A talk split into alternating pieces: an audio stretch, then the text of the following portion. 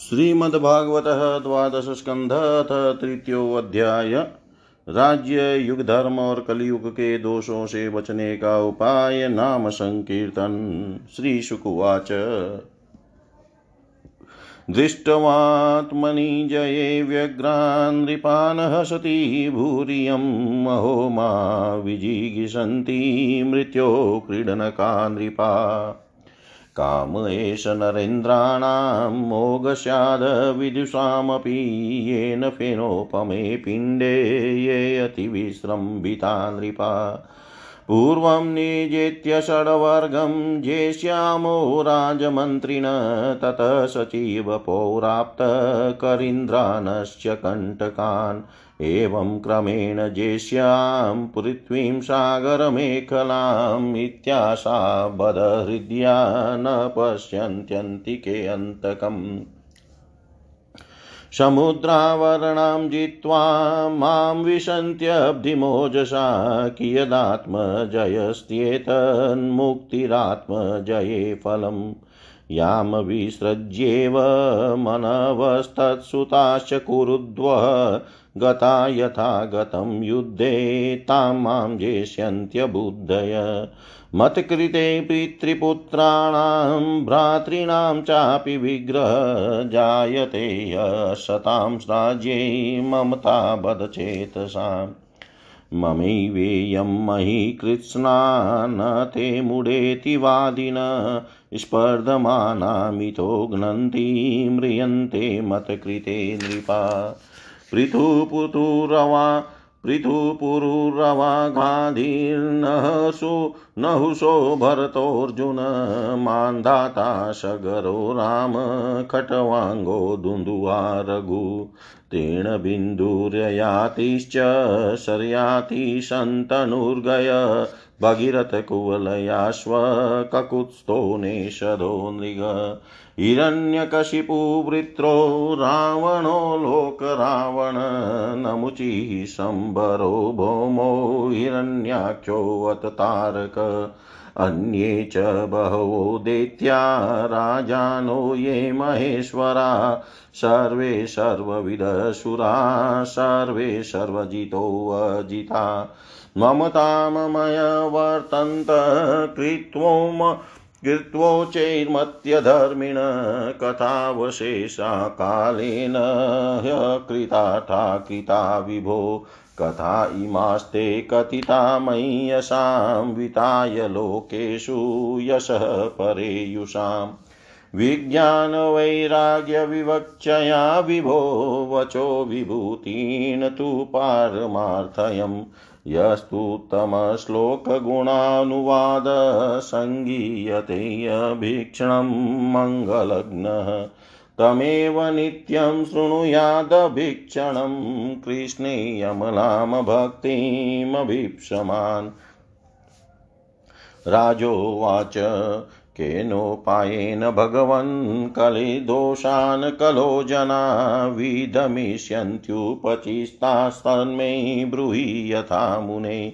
युगानि युगधर्माश्च मानं प्रलयकल्पयो कालस्येश्वररूपस्य गतिं विष्णो महात्मन श्रीशुकुवाच, कृते प्रवर्तते धर्मश्चतुष्पातजने धृत सत्यं दया तपोदान्मीति पादा विभो नृप। सन्तुष्टाः करुणामित्राः, शान्ता दान्तास्तितिक्षव आत्मा रामा समदृश प्रायशस्रमणा जना। त्रेतायां धर्मपादानां तुर्यांशो हीयते शनै अधर्मपादेरनृतहिंसा सन्तोषविग्रहे। तदा क्रिया तपोनिष्ठा नातिहिंस्त्रानलम्पटा त्रैवर्गिका स्त्रियवृद्धा वर्णा ब्रह्मोत्तरा नृप तपसत्यदयादानेष्वर्धं ह्रसति द्वापरे हिंसा तुष्यलितद्वेषे धर्मस्याधर्मलक्षणे यशस्विनो महाशाला स्वाध्यायाध्ययने रताडया कुटुम्बिनो हृष्टा वर्णाक्षत्रिद्विजोतरा कलौ तु धर्महेतुना तुर्यांशोऽधर्महेतुभिः एधमाने क्षीयमाने यन्तेशोऽपि विनक्ष्यति तस्मिन् लुब्धा दुराचारा निर्दया शुष्कवैरिण दुर्भगा भूरित भूरितसाश्च शूद्रदासोत्तरा प्रजा। सत्वं रजस्तम इति दृश्यन्ते पुरुषे गुणा कालसञ्चोदितास्ते वै परिवर्तन्त आत्मनि।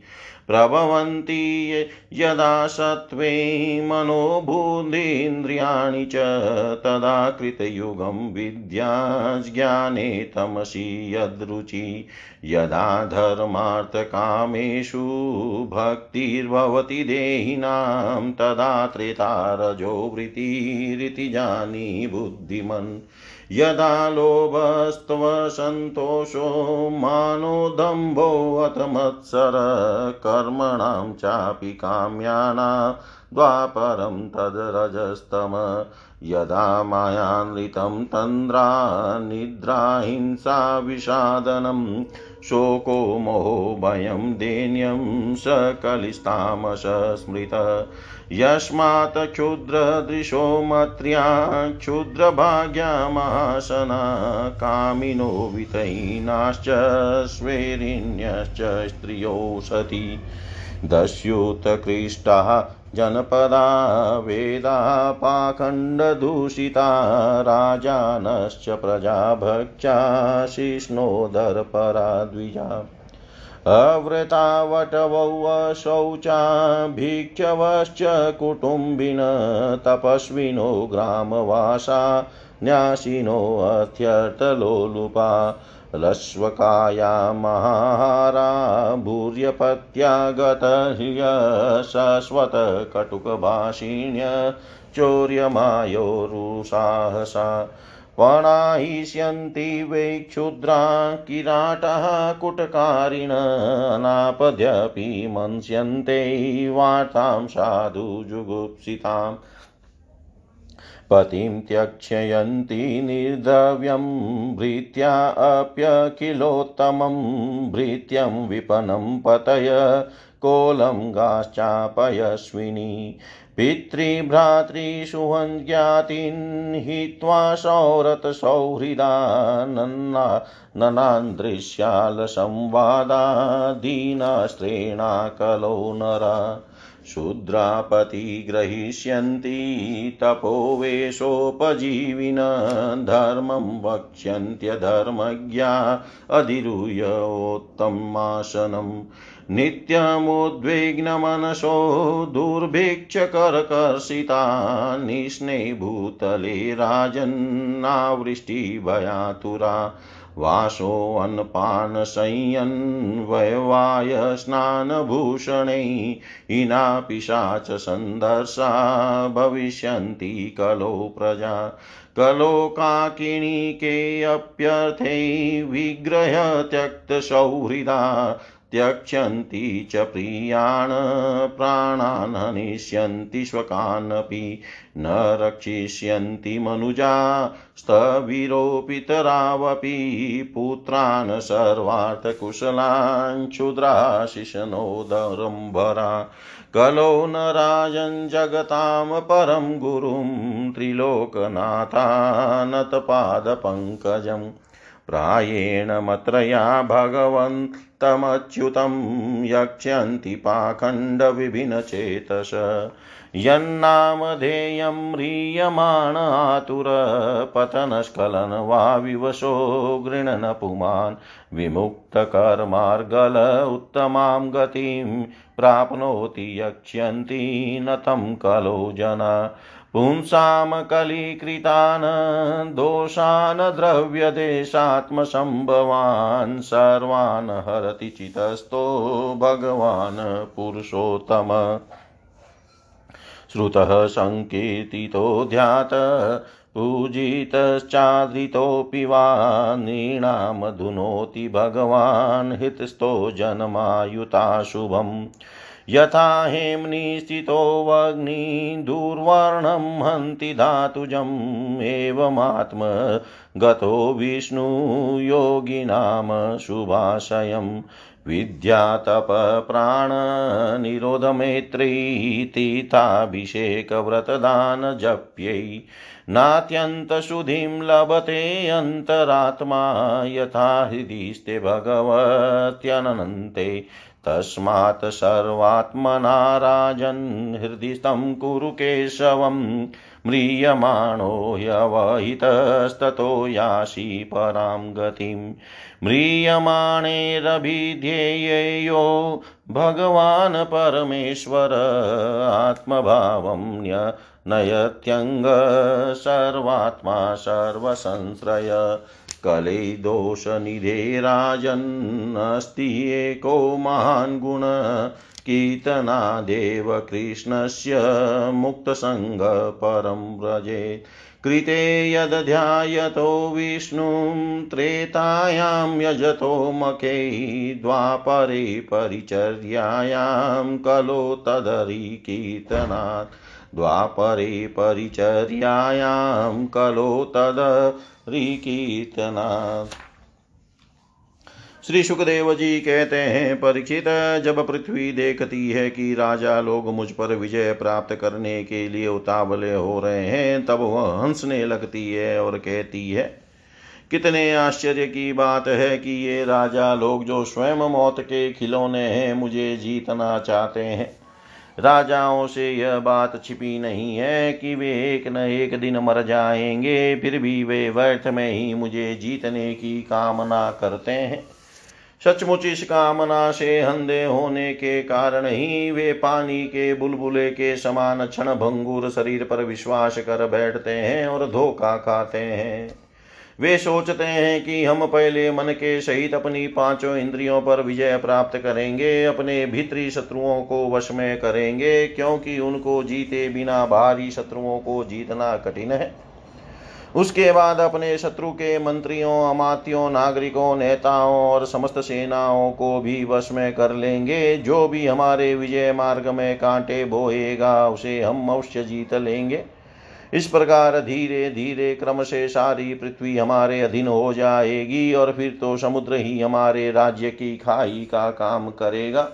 इस प्रकार वे अपने मन में अनेकों आशाएँ बाँध लेते हैं और उन्हें यह बात बिल्कुल नहीं सूझती कि उनके सिर पर काल सवार है। यहीं तक नहीं, जब एक द्वीप उनके वश में हो जाता है, तब वे दूसरे द्वीप पर विजय करने के लिए बड़ी शक्ति और उत्साह के साथ समुद्र यात्रा करते हैं। अपने मन को इंद्रियों को वश में करके लोग मुक्ति प्राप्त करते हैं, परंतु ये लोग उनको वश में करके भी थोड़ा सा भूभाग ही प्राप्त करते हैं। इतने परिश्रम और आत्म संयम का यह कितना तुच्छ फल है। परीक्षित पृथ्वी कहती है कि बड़े बड़े मनु और उनके वीर पुत्र मुझे ज्यो की त्यों छोड़कर जहाँ से आए थे, वहीं खाली हाथ लौट गए। मुझे अपने साथ न ले जा सके। अब ये मूर्ख राजा मुझे युद्ध में जीत कर वश में करना चाहता है। जिनके चित्त में यह बात हो गई, यह पृथ्वी मेरी है। जिनके चित्त में यह बात दृढ़मूल हो गई है कि यह पृथ्वी मेरी है, उन दुष्टों के राज्यों में मेरे लिए पिता, पुत्र और भाई भाई भी आपस में लड़ बैठते हैं। वे परस्पर इस प्रकार कहते हैं कि, ओ मुड़, यह सारी पृथ्वी मेरी ही है, तेरी नहीं। इस प्रकार राजा लोग एक दूसरे को कहते सुनते हैं और एक दूसरे से स्पर्धा करते हैं। मेरे लिए एक दूसरे को मारते हैं और स्वयं मर मिटते हैं। पृथु पुरुरवा गादी नहुष भरत सहस्त्रबाहु अर्जुन मानदाता सगर राम खटवांग धुंधुमार रघु तृणबिंदु ययाति शर्याति संतनु गय भगीरथ कोलायश्व ककुतस्थः नल नृग हिरण्यकशिपु वृत्तासुर लोकद्रोही रावण नमुचि शंबर भौमासुर तारकासुर तथा और बहुत से दैत्य एवं शक्तिशाली नरपति हो गए ये सब लोग सब कुछ समझते थे, सूर थे, सभी ने दिग्विजय में दूसरों को हरा दिया, किंतु दूसरे लोग इन्हें जीत न सक, इन्हें न जीत सके। परंतु सबके सब मृत्यु के ग्रास बन गए। राजन उन्होंने अपने पूरे अंतकरण से मुझे ममता की और समझा कि यह पृथ्वी मेरी है, परंतु विकराल काल ने उनकी लालसा पूरी न होने दी। अब उनके बल, पौरुष और शरीर आदि का कुछ पता ही नहीं है, केवल उनकी कहानी मात्र शेष रह गई है। परिचित संसार में बड़े बड़े प्रतापी और महान पुरुष हुए हैं। वे लोकों में अपने यश का विस्तार करके यहाँ से चल बसे। मैंने तुम्हें ज्ञान और वैराग्य का उपदेश कर, करने के लिए ही उनकी कथा सुनाई है। यह सब वाणी का विलास मात्र है, इसमें पारमार्थिक सत्य कुछ भी नहीं है। भगवान श्री कृष्ण का गुणानुवाद समस्त मंगलों का नाश करने वाला है। बड़े बड़े महात्मा उसी का गान करते रहते हैं। जो भगवान श्री कृष्ण के चरणों में अनन्य प्रेममयी भक्ति की लालसा रखता हो, उसे नित्य निरंतर भगवान के दिव्य गुणानुवाद का ही श्रवण करते रहना चाहिए। राजा परीक्षित ने पूछा, भगवान, मुझे तो कलयुग में राशि राशि दोष ही दिखाई दे रहे हैं। उस समय लोग किस उपाय से उन दोषों का नाश करेंगे? इसके अतिरिक्त युगों का स्वरूप उनके धर्म, कल्प की स्थिति और प्रलय काल के मान एवं सर्वव्यापक सर्वशक्तिमान भगवान के काल रूप का भी यथावत वर्णन कीजिए। श्री सुखदेव जी कहते हैं, परिचित सत्य युग में धर्म के चार चरण होते हैं। वे चरण हैं सत्य, दया, तप और दान। उस समय के लोग पूरी निष्ठा के साथ अपने अपने धर्म का पालन करते हैं। धर्म स्वयं भगवान का स्वरूप है। सत्य युग के लोग बड़े संतोषी और दयालु होते हैं। वे सबसे मित्रता का व्यवहार करते और शांत रहते हैं। इंद्रियाँ और मन उनके वश में रहते हैं और सुख दुख आदि द्वंद्वों को वे समान भाव से सहन करते हैं।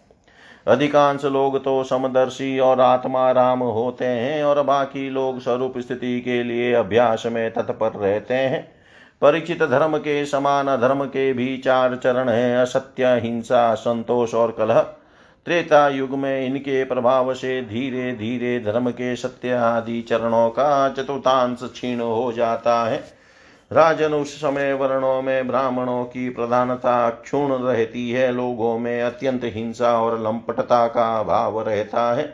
सभी लोग कर्मकांड और तपस्या में निष्ठा रखते हैं और अर्थ, धर्म एवं काम रूप त्रिवर्ग का सेवन करते हैं। अधिकांश लोग कर्म प्रतिपादक वेदों के पारदर्शी विद्वान होते हैं।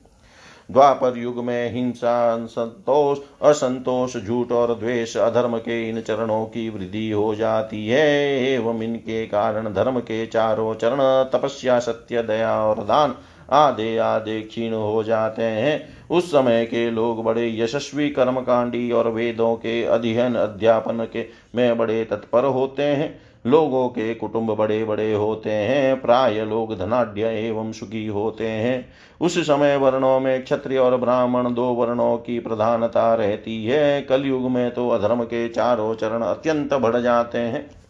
उनके कारण धर्म की चारों चरण, धर्म के चारों चरण छीन छीन होने लगते हैं और उनका चतुर्थांश ही बचा, बच रहता है। अंत में तो उस चतुर्थांश का भी लोप हो जाता है।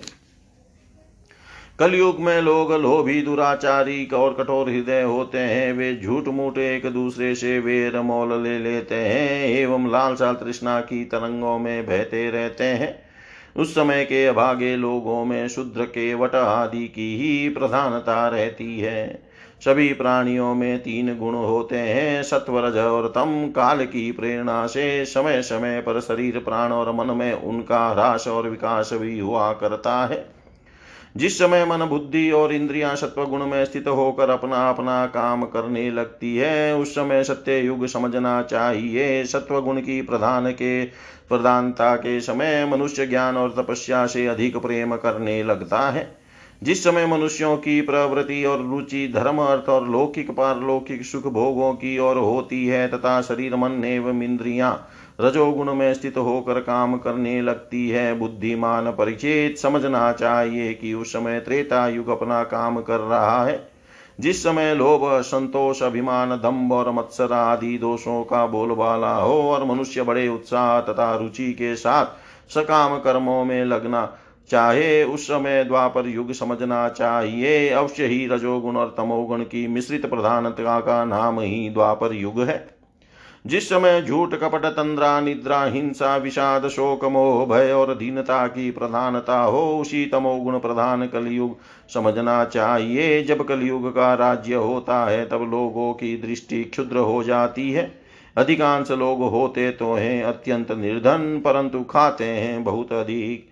उसका भाग्य तो होता है, बहुत ही मंद और चित में कामनाएँ होती है, बहुत बड़ी बड़ी स्त्रियों में दुष्टता और कुलटापन की वृद्धि हो जाती है। सारे देश में गाँव गाँव में लुटेरों की प्रधानता एवं प्रचुरता हो जाती है। पाखंडी लोग अपने नए नए मत चलाकर मनमाने ढंग से वेदों का तात्पर्य निकालने लगते हैं और इस प्रकार उन्हें कलंकित करते हैं। राजा कहलाने वाले लोग प्रजा की सारी कमाई हड़प कर उन्हें चूसने लगते हैं। ब्राह्मण नामधारी जीव पेट भरने और जनेन्द्रियों को तृप्त करने में ही लग जाते हैं। ब्रह्मचारी लोग ब्रह्मचर्य व्रत से रहित और अपवित्र रहने लगते हैं। गृहस्थ दूसरों को भिक्षा देने के बदले स्वयं भीख मांगने लगते हैं। वानप्रस्थी गाँवों में बसने लगते हैं और सन्यासी धन के अत्यंत लोभी अर्थ पिशाच हो जाते हैं। स्त्रियों का आकार तो छोटा हो जाता है, पर भूख बढ़ जाती है, उन्हें संतान बहुत अधिक होती है और वे अपनी कुल मर्यादा का उल्लंघन करके लाज है या जो उनका भूषण है, छोड़ बैठती है। वे सदा सर्वदा कड़वी बात कहती रहती है और चोरी तथा कपट में बड़ी निपुण हो जाती है। उनमें साहस भी बहुत बढ़ जाता है। व्यापारियों के हृदय अत्यंत क्षुद्र हो जाते हैं। वे कौड़ी कौड़ी से लिपटे रहते हैं और छदाम छदाम के लिए धोखाधड़ी करने लगते हैं। और तो क्या आपत्ति काल न होने पर तथा धनी होने पर भी वे निम्न श्रेणी के व्यापारों को, जिनकी सतपुरुष निंदा करते हैं, ठीक समझने और अपनाने लगते हैं। स्वामी चाहे सर्वश्रेष्ठ ही क्यों न हो, जब सेवक लोग देखते हैं कि इसके पास धन दौलत नहीं रही, तब उसे छोड़कर भाग जाते हैं। सेवक चाहे कितना ही पुराना क्यों न हो, परंतु जब वह किसी विपत्ति में पड़ जाता है, तब स्वामी उसे छोड़ देते हैं। और तो क्या, जब गौएँ बकेन हो जाती है, दूध देना बंद कर देती है, तब लोग उनका भी परित्याग कर देते हैं। प्रिय परिचेत कलयुग के मनुष्य बड़े ही लंपट हो जाते हैं। वे अपनी काम वासना को तृप्त करने के लिए ही किसी से प्रेम करते हैं। वे विषय वासना के वशीभूत होकर इतने दीन हो जाते हैं कि माता पिता भाई बंधु और मित्रों को भी छोड़कर केवल अपनी साली और सालों ही सलाह लेने लगते हैं। शुद्र तपस्वियों का वेश बनाकर अपना पेट भरते और दान लेने लगते हैं। जिन्हें धर्म का रति भर भी ज्ञान नहीं है, वे ऊँचे सिंहासन पर विराजमान होकर धर्म का उपदेश करने लगते हैं। प्रिय परिचित, कलयुग की प्रजा सुखा पड़ने के कारण अत्यंत भयभीत और आतुर हो जाती है। एक तो दुर्भिक्ष और दूसरे शासकों की कर वृद्धि। प्रजा के शरीर में केवल अस्थि, पंजर और मन में केवल उद्वेष शेष रह जाता है। प्राण रक्षा के लिए रोटी का टुकड़ा मिलना भी कठिन हो जाता है। कलयुग में प्रजा शरीर ढकने के लिए, वस्त्र और पेट की ज्वाला शांत करने के लिए, रोटी पीने के लिए, पानी और सोने के लिए दो हाथ ज़मीन से भी वंचित हो जाती है। उसे दाम्पत्य जीवन स्नान और आभूषण पहनने तक की भी सुविधा नहीं रहती। लोगों की आकृति, प्रकृति और चेष्टाएँ पिशाचों की सी हो जाती है। कलयुग में लोग अधिक धन की तो बात ही क्या? कुछ कौड़ियों के लिए आपस में वैर विरोध करने लगते हैं और बहुत दिनों के सद्भाव तथा मित्रता को तिलांजलि दे देते हैं। इतना ही नहीं वे दमड़ी दमड़ी के लिए अपने सज्ञ संबंधियों तक की हत्या कर बैठते हैं और अपने प्रिय प्राणों से भी हाथ धो बैठते हैं। परीक्षित कलयुग के क्षुद्र प्राणी केवल काम वासना की पूर्ति और पेट भरने की धुन में ही लगे रहते हैं। पुत्र अपने बूढ़े माँ बाप की भी रक्षा, पालन, पोषण नहीं करते, उनकी उपेक्षा कर देते हैं और पिता अपने निपुण से निपुण सब कामों में योग्य पुत्रों की भी परवाह नहीं करते, उन्हें अलग कर देते हैं। परीक्षित भगवान, श्री भगवान ही चराचर जगत के परम पिता और परम गुरु हैं। इंद्र ब्रह्मा आदि त्रिलोकाधिपति उनके चरण कमलों में अपना सिर झुकाकर सर्वस्व समर्पण करते रहते हैं। उनका ऐश्वर्य अनंत है और वे एक रस अपने स्वरूप में स्थित है। परंतु कलयुग में, लोगों में इतनी मूढ़ता फैल जाती है पाखंडियों के कारण लोगों का चित इतना भटक जाता है कि प्राय लोग अपने कर्म और भावनाओं के द्वारा भगवान की पूजा से भी विमुख हो जाते हैं। मनुष्य मरने के समय आतुरता की स्थिति में अथवा गिरते या फिसलते समय विवश होकर भी यदि भगवान के किसी एक नाम का उच्चारण कर ले तो उसके सारे कर्म बंधन छिन्न भिन्न हो जाते हैं और उसे उत्तम से उत्तम गति प्राप्त होती है। परंतु हाय रे कलयुग कलयुग से प्रभावित होकर लोग उन भगवान की आराधना से भी विमुख हो जाते हैं। परीक्षित कलयुग के अनेकों दोष हैं, कुल वस्तुएँ दूषित हो जाती है, स्थानों में भी दोष की प्रधानता हो जाती है। सब दोषों का मूल स्रोत तो अंतकरण है ही। परंतु जब पुरुषोत्तम भगवान हृदय में आ विराजते हैं, तब उनकी सन्निधि मात्र से ही सबके सब दोष नष्ट हो जाते हैं। भगवान के रूप, गुण, लीला, धाम और नाम के श्रवण कीर्तन ध्यान, पूजन और आदर से वे मनुष्य के हृदय में आकर विराजमान हो जाते हैं। और एक दो जन्म के पापों की तो बात ही क्या? हज़ारों जन्मों के पाप के ढेर के ढेर ही भी क्षण भर में भस्म कर देते हैं। जैसे सोने के साथ संयुक्त होकर अग्नि, उसके धातु संबंधी मलिनता आदि दोषों को नष्ट कर देती है।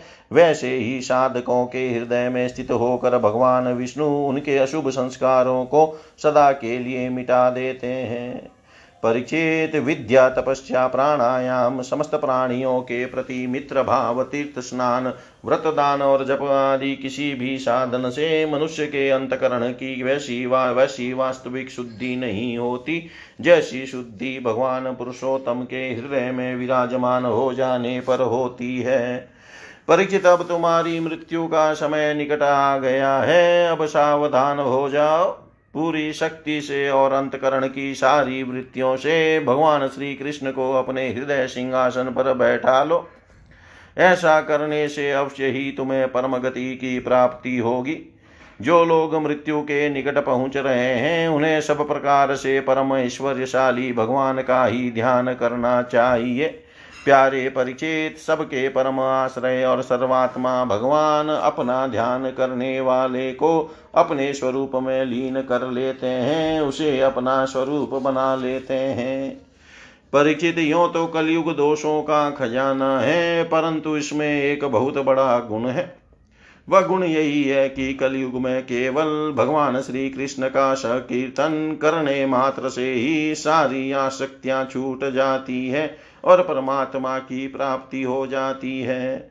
सतयुग में भगवान का ध्यान करने से, त्रेता में बड़े बड़े यज्ञों के द्वारा उनकी आराधना करने से और द्वापर में विधि पूर्वक उनकी पूजा, सेवा से जो फल मिलता है, वह कलयुग में केवल भगवान नाम का, भगवान नाम का कीर्तन करने से ही प्राप्त हो जाता है। इति श्रीमद्भागवते महापुराणे पारमहंस्यां संहितायां द्वादशस्कन्धे तृतीयोऽध्याय सर्वं श्रीशां सदाशिवार्पणम् अस्तु। ॐ विष्णवे नमः।